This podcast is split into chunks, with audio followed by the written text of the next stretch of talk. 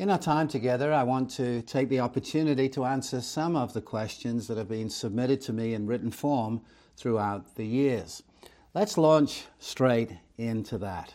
Pastor John, when the second person of the Trinity, identified as the Word in John chapter one verse one, when he became flesh, John chapter one verse fourteen, did this signify a change in the Godhead in some way? I've heard more than one preacher say that in becoming man, he laid aside his divine attributes, his characteristics such as omnipresence, being everywhere present, and omniscience, knowing all things. Is this true?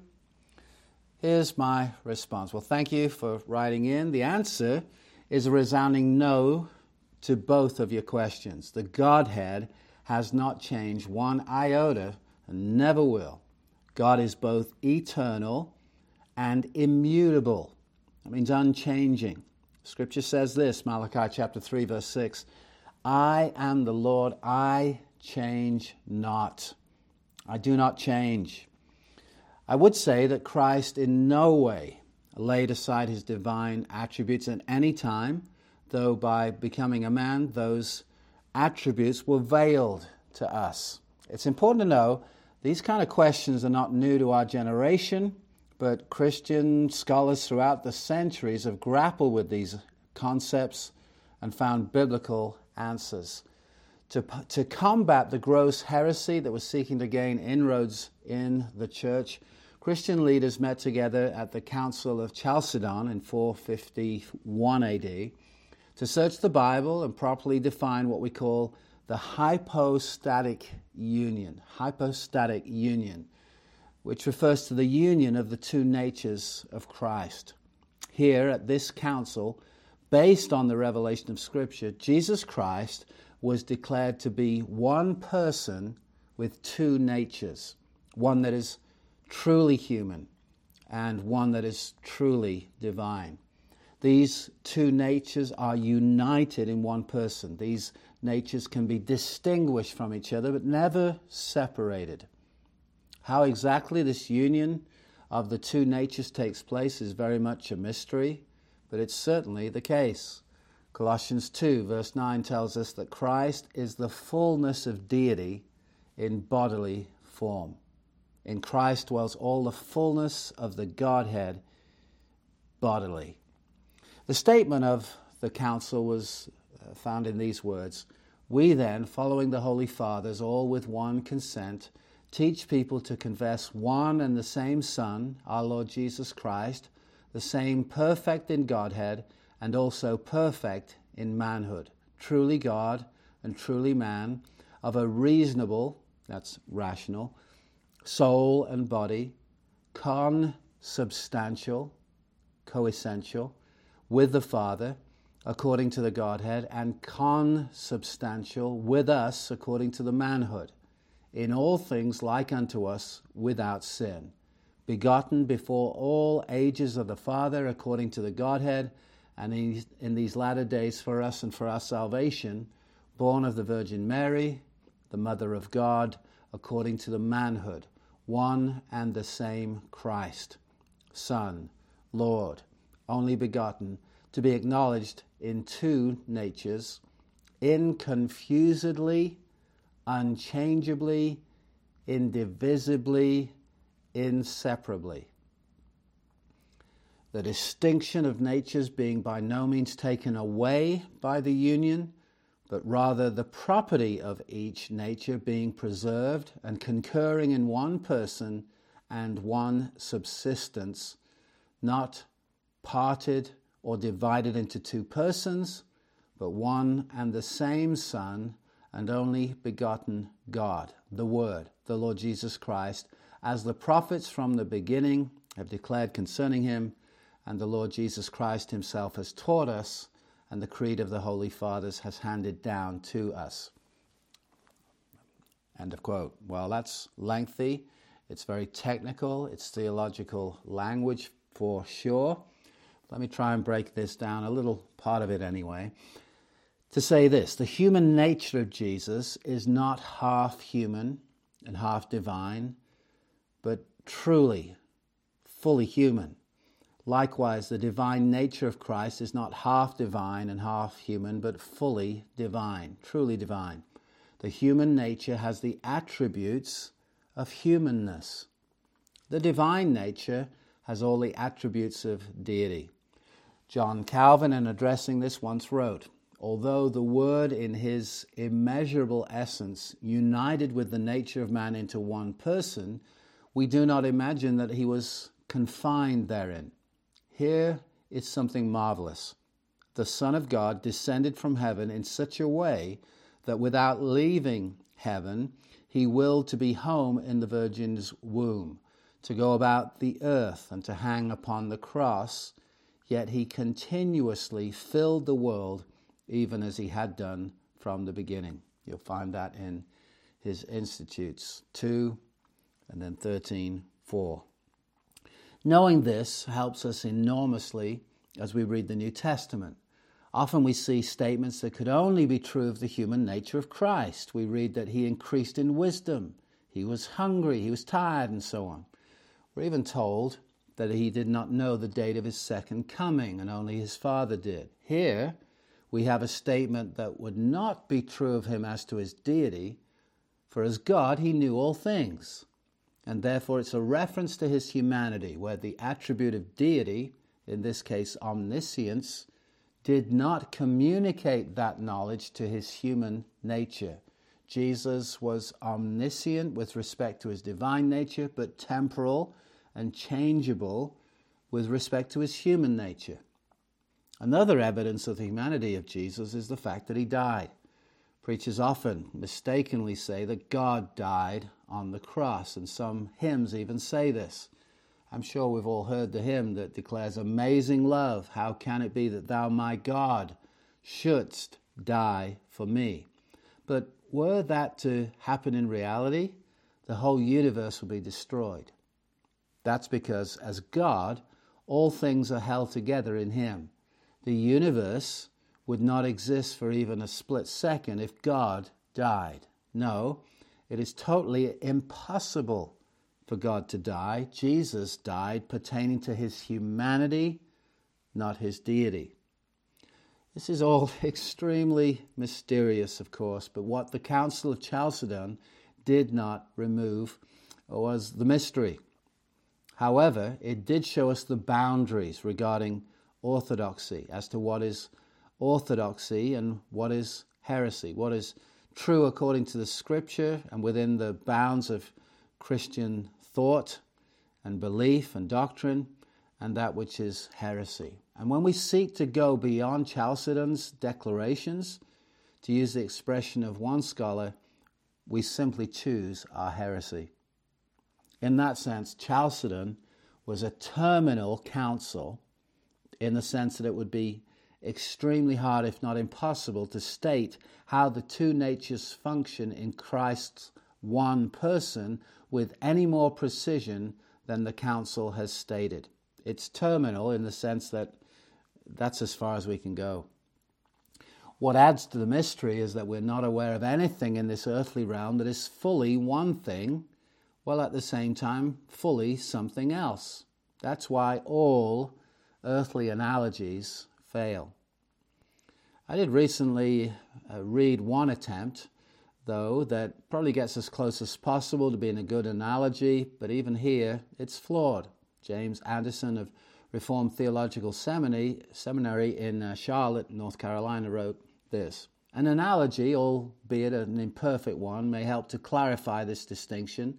In the movie Avatar, the protagonist, Jake Sully, is enlisted to operate a Na'vi human hybrid body. Given the close mental connection between Sully and his avatar, he acts and experiences everything through that body.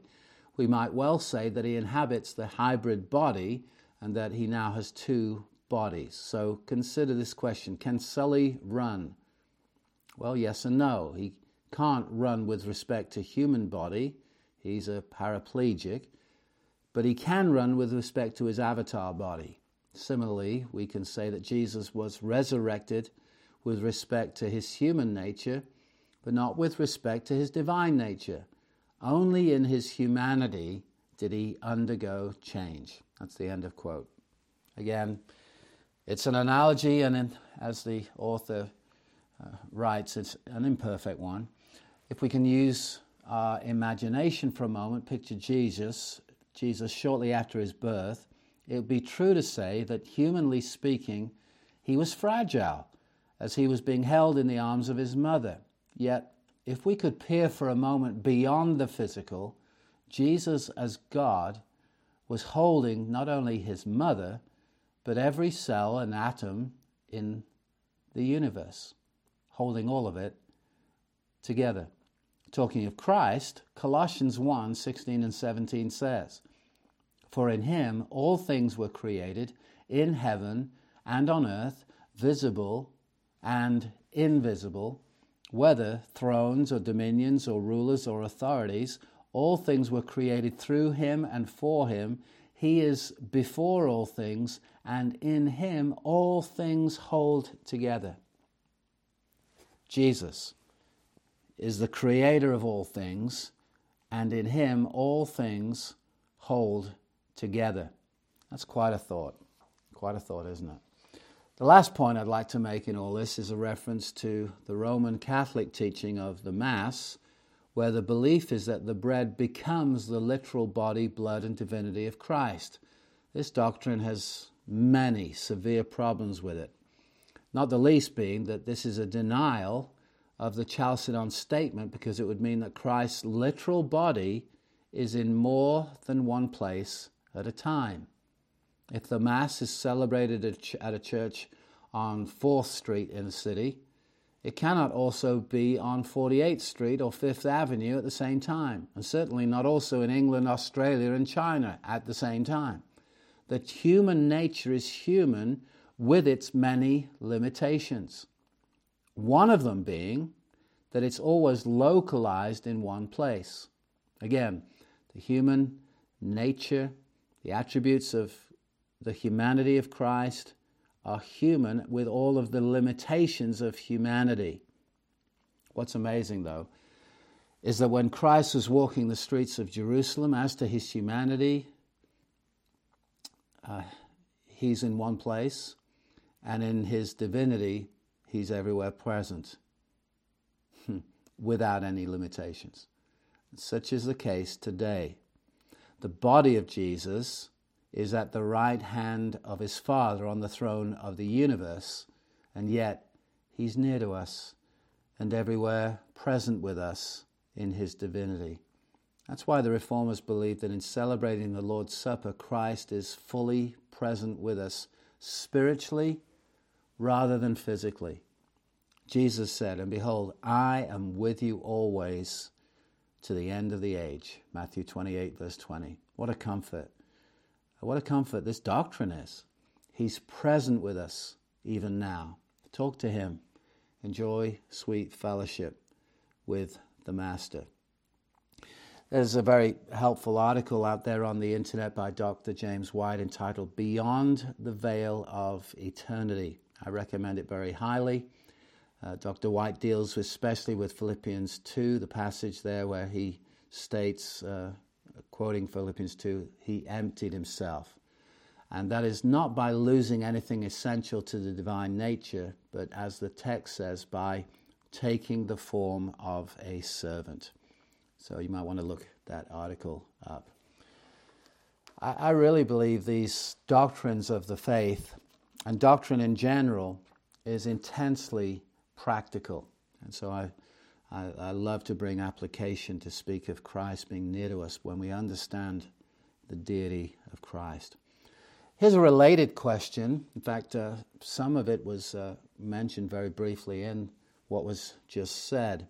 It refers to Matthew twenty-four, verse thirty-six. Let me uh, quote the question. Matthew twenty-four, thirty-six says, "But concerning that day and hour, no one knows, not even the angels of heaven, nor the Son, but the Father only." This seems to be problematic, for if there is something the Son does not know, would this not indicate to us that he's not omniscient, all-knowing? God is all-knowing, and yet this tells us that there's something Christ did not know. Pastor John, how do you How do we reconcile this verse with the Christian concept of the deity of Christ?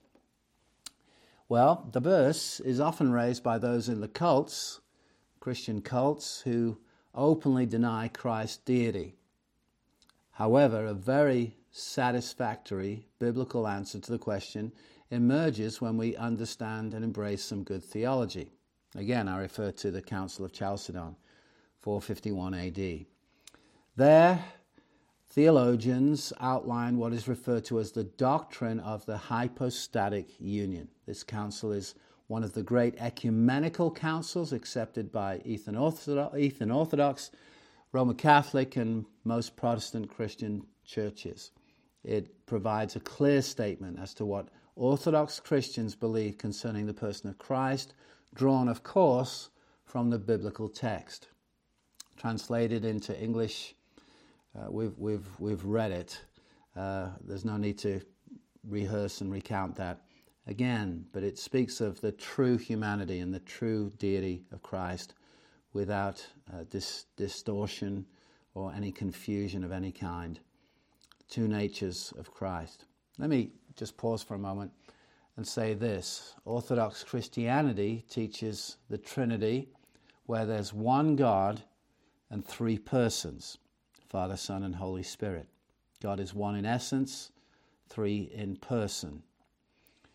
When it comes to Christ, we have one person with two natures, one truly human, one truly divine. Now, the, the text of the Council of Chalcedon is intentionally very precise, very theological, and it's vitally important we get this right. Heresy awaits all who would veer from this safe biblical position. At Chalcedon, it was affirmed that Christ was perfect, complete in godhood, also perfect, complete in manhood, truly God and truly man. Christ is one person with two natures, a human nature and a divine nature, the full attributes of deity and the full attributes of humanity were both preserved without mixture or confusion. Christ does not have one nature which is a mixture of divine and human. Let me say that again. Christ does not have one nature which is a mixture of divine and human. No, he's truly God. Truly man, one person with two nature, uh, two natures. Uh, the, the human nature remains human with all the attributes of humanity. The divine nature remains divine and possesses and maintains all the attributes of divinity. In the incarnation, the second person of the Godhead became a man. Colossians two nine, quoted again, for in him the whole fullness of deity dwells bodily. Regarding his humanity, Jesus learned about the world around him, just as other children would do. Scripture tells us that he grew and became strong, Luke three twenty-three. There were times when he was thirsty, John nineteen, verse twenty-eight. Hungry, Matthew four, verse two. Was weary, he was weary, John four, verse six. These things show the humanity of Christ rather than his deity. God is never weary, thirsty, or hungry. On the other hand, Jesus was also truly God, and as God, he had infinite knowledge. John two twenty-five, John sixteen thirty, John twenty-one seventeen. With regards to the text quoted above that you quote, Matthew twenty-four thirty-six, I believe it's referring to his human nature. This is similar to other statements about Jesus, which could be true of his human nature only, and not of his divine nature. A note in the E S V Study Bible concerning this verse reads, how Jesus could have limited knowledge and yet know all things is difficult and much remains a mystery, for nobody else has ever been both God and man. One possibility is that Jesus regularly lived on the basis of his human knowledge but could at any time call to mind anything from his infinite knowledge. End of quote. I agree. Though as God he would know all things, including the future date of his second coming, yet that knowledge was in this case withheld from his human nature. Having this biblical concept in place that Christ is one person with two natures allows us to see theological error in other areas of doctrine. For instance, it would be incorrect to say that God died on the cross for the simple reason that it's impossible for God to die. The whole universe would cease to be if that were the case. It would, evolve a, it would in, involve a change in God, and one of the attributes of God is immutability. Matthew, excuse me, Malachi three, verse six. God does not change. I'm the Lord, I change not. Let me quote Doctor R. C. Sproul here uh, from an article appearing on uh, Ligonier dot org. The famous hymn of the church, "And Can It Be?", contains a line that asks a very poignant question: how can it be that thou, my God, shouldst die for me? Is it accurate to say that God died on the cross? This kind of expression is popular in hymnody and in grassroots conversation. So although I have this scruple about the hymn, and it bothers me that the expression is there, I think I understand it, and there's a way to give an indulgence for it. We believe that Jesus Christ was God incarnate. We also believe that Jesus Christ died on the cross. If we say that God died on the cross, and if by that we mean that the divine nature perished, we have stepped over the edge into her- heresy, serious heresy. In fact, two such heresies related to this problem arose in the early centuries of the church: Theopaschianism and Patripaschianism. The first of these, Theopaschianism, teaches that God himself suffered death on the cross. Patripaschianism indicates that the Father suffered vicariously through the suffering of his Son. Both of these heresies were roundly rejected by the Church for the very reason that they categorically deny the very character and nature of God, including his immutability. There's no change in the substantive nature or character of God at any time. God not only created the universe, he sustains it by the very power of his being. As Paul said, in him we live and move and have our being. Acts seventeen twenty-eight. If the being of God ceased for one second, the universe would disappear. It would pass out of existence, because nothing can exist apart from the sustaining power of God. If God dies, everything dies with him. Obviously then, God could not have perished on the cross. Some say it was the second person of the Trinity who died. That would be a mutation within the very being of God, because when we look at the Trinity, we say that the three are one in essence, and that though there are personal distinctions amongst the persons of the Godhead, those distinctions are not essential in the sense that they are differences in being. Death is something that would involve a change in one's being. We should shrink in horror from the idea that God actually died on the cross. The atonement was made by the human nature of Christ.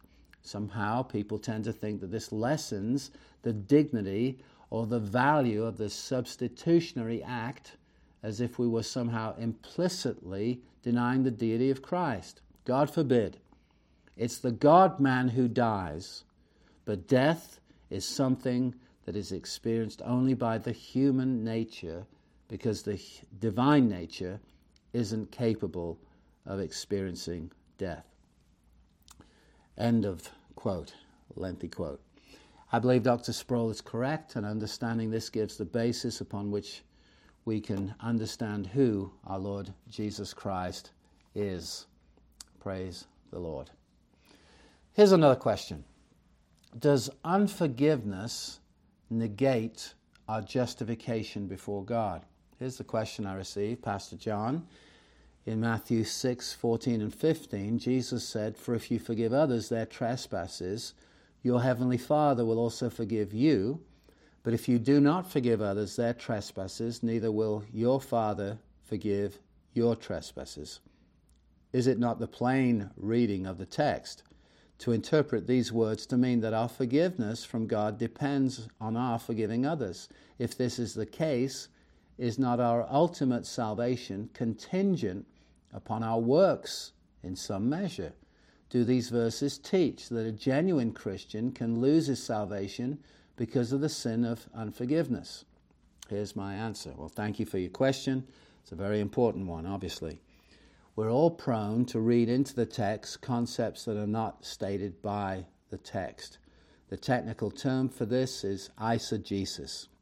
In contrast, what we need to be engaged in is called exegesis, which is the drawing out of the text, what is actually in the text. A failure to do this results in much confusion and, and error. Some have gone to as far as to say that there's a, there are definitely texts that teach uh, what we would call Reformed uh, or Calvinistic theology, but others that teach Arminian doctrine, and therefore the biblical position is somewhere in the middle between the two. The problem with this view is that we're then left with a Bible full of glaring contradictions. Contradiction is not the hallmark of truth, but of error and falsehood. Though there are definite mysteries in the Bible, I don't believe there are any genuine contradictions. Here's one example of what I'm describing. I believe the Apostle Paul in Romans eight thirty makes it clear that all truly justified Christians will endure to the end and be saved. The text reads this way: those whom he justified, he also glorified. The, the end of those justified is glorification.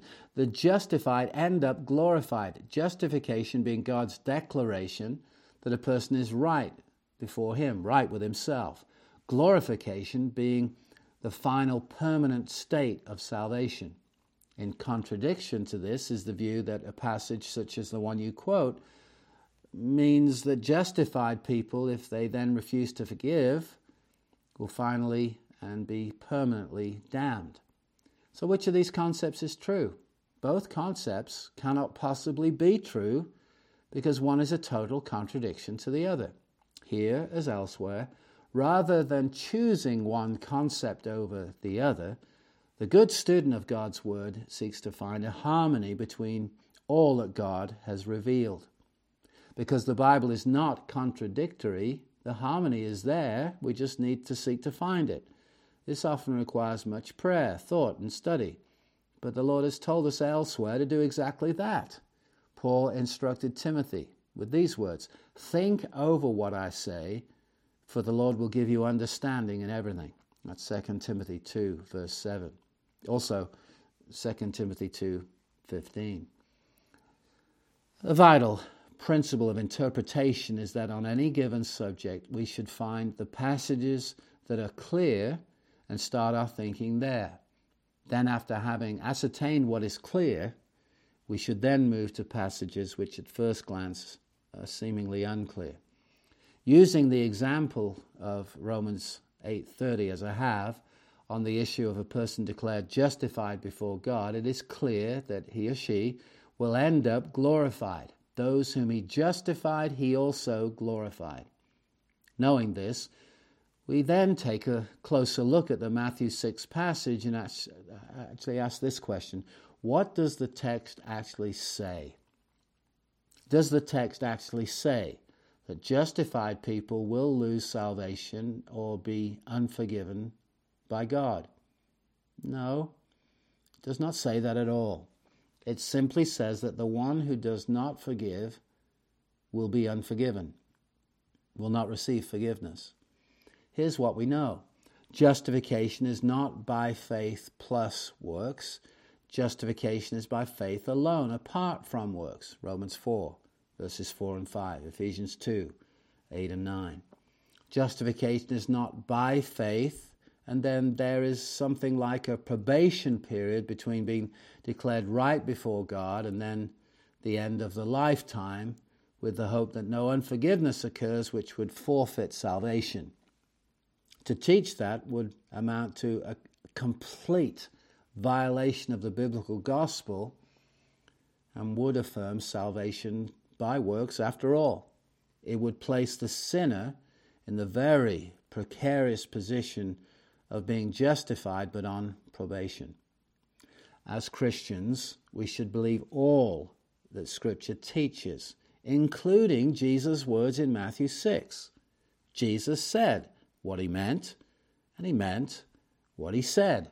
Those who do not forgive will be unforgiven. But let us ask this question, who will forgive? When we ask that question, light begins to shine where there was darkness in our understanding. It is the recipients of mercy who will likewise extend mercy to others. Those who are unwilling to forgive may well not be partakers of mercy themselves. In contrast, those who have received mercy will likewise be merciful. Scripture is clear that works have no basis in our justification. Works such as extending forgiveness and mercy to others are the fruit, not the root of our salvation. Let me say that again. Works are the fruit, not the root of our salvation. We are not saved by the fruit of salvation. Nothing we do contributes to our justification before God. Forgiving our neighbor is one of the fruits of true faith. A refusal to forgive indicates that there's a definite hardening of the heart taking place. Is someone in that condition therefore unsaved?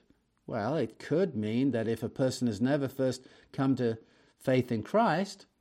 However, if that person is a genuine Christian, it does mean that this sin of unforgiveness needs to be repented of and the attitude changed. As in this case, when we ask the question, who will repent of unforgiveness? The clear answer is that God's elect will, just as all the elect will at some point come to faith in Christ, John chapter six, verse thirty-seven, Acts chapter thirteen, verse forty-eight. All the elect will dispense with unforgiveness. And just as God uses means to achieve his ends, with the proclamation of the gospel being the means by which the elect believe, so God will use the strong warning of Matthew six in the lives of God's people as a means to that end. So who will heed the warning? Who will forgive? Oh, that's easy. The elect will. That is not to say that the elect will always walk in love and forgiveness to others all the time. This side of heaven, all the elect are still fallen sinners with a fallen nature. The war between the flesh and the spirit will rage on until the day we die. However, just as an elect person might hear the gospel numerous times before he or she responds in faith to the gospel when they're irresistibly drawn by the Holy Spirit, so eventually the same Holy Spirit will so work in the heart of God's children as to cause them to forgive. Think about this scripture, Romans five verse one. Therefore, having been justified by faith, we have peace with God through our Lord Jesus Christ. The peace we have with God is the fruit of our being justified by God. This peace is no mere temporary ceasefire. The true child of God is not put on probation, but is accepted in the beloved, adopted into the family of God, and sealed for the day of redemption. What mercy, what mercy we have received. Child of God, if you're struggling to forgive someone, think for a moment about how much you have been forgiven. Doing this will allow you to see that what someone else has done to you pales into insignificance compared with what you have done before God. Your sins were like scarlet, yet he has washed them white as snow. Think about that. Ponder that. Think of the great mercy he has shown you. Now, hear the word of the Lord. Ephesians four, verse thirty-two. Be kind to one another, tender-hearted, forgiving one another, as God in Christ forgave you. Here's another question. Pastor John, what would you say to an Arminian who says for Acts thirteen forty-eight that the Greek word tasso for ordained or appointed does not have the mean, meaning that we Calvinists give, by going to Matthew twenty-eight sixteen, Luke seven eight, Romans thirteen one, Acts fifteen two, Acts twenty-two ten, Acts twenty-eight twenty-three, and First Corinthians sixteen fifteen, where the word tasso is translated devoted. He says, why not translate the Greek word tasso in Acts thirteen forty-eight also as devoted? Well, that's quite a question, isn't it? Here's my reply. Well, thanks for your question. Acts thirteen forty-eight is very clear in speaking of God ordaining or appointing certain people to eternal life, and these are the ones who come to faith. The E S V reads, "And when the Gentiles heard this, they began rejoicing and glorifying the word of the Lord, and as many as were appointed to eternal life believed."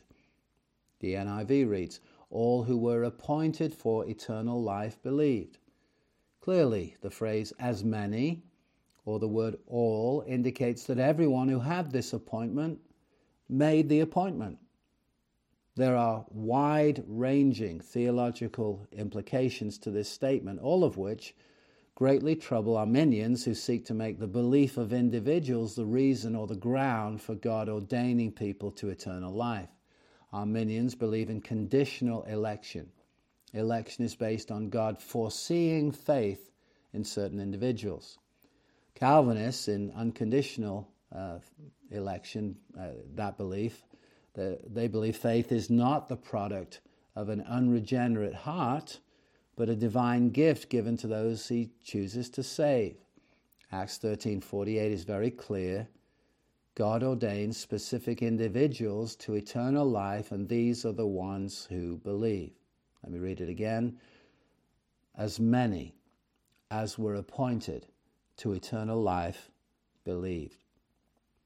I would respond to the Arminian who suggests devoted is a better translation of the text by saying, firstly, that one should always be highly suspicious of any transla- translation of a Greek word that flies in the face of all the major Bible translations. That's a very good general rule of thumb. To say that a word has been mistranslated so badly by all the leading scholars who have served translation committees in the process of the translation of Bible translations through the centuries, the Bible translations we have in our hands, that defies all credibility. I'm sorry, no. Secondly, there's even uh, one major translation that uses the word devoted. Uh, no, let me ask this question again. S- secondly, here we go. Is there even one major translation that uses the word devoted in this context? Can the Arminian point to any that does so? I don't know of any, and there are good reasons for that. Note the wording of the major translations regarding the text of Acts thirteen forty-eight. King James Version, ordained. N I V, appointed. A S V, ordained. E S V, appointed. New King James Version, appointed. N R S V, destined for. N A S B, appointed. N L T, appointed. N E T, appointed. That speaks for itself. Thirdly, does the Arminian really wish to be saying that those who believed were more devoted than others? Theologically, that would make faith a meritorious action, and therefore something in which to boast. Well, that's the end of our time together for this question and answer session. I hope it's been a blessing to you. Let's pray as we end our time together. Father, we thank you for the Word of God. We thank you for its complexity as well as its unity. Thank you, Lord, that you are the one who knows all things, and you have revealed yourself without contradiction. That's our starting point for study. If that was not the case, there would be no reason to study. We would just say, as we throw up our hands, that's a contradiction in the Bible. But because you're the God of truth, that means there's no contradiction found in the Scripture, because you're the God of truth, and truth contains no contradiction within it. So, Father, as we search out your word and continue to do that, that as disciples of Christ, you'll continue to lead and guide us. We thank you for the Holy Spirit, who is the Spirit of truth, I pray, Lord, that for everyone hearing this, you'll bless them this day, that you'll cause them to know your voice in the Scripture and to love our Lord Jesus, that we come back to him as the starting point for our questions and answers. He is the truth. He is the way, the truth, and the life. May we just exult in his love and his grace. Thank you for the gospel of our Lord Jesus Christ, that God, the second person of the Trinity, became a man in a virgin's womb, and then was born and lived a sinless life, dying an atoning death on the cross, rising again from the dead, bodily, the third day, and is now at the right hand of the throne of God on high. And anyone who repents and believes in this Lord Jesus Christ is saved, is justified, now and forever. We thank you for this. We thank you in Jesus' name. Amen.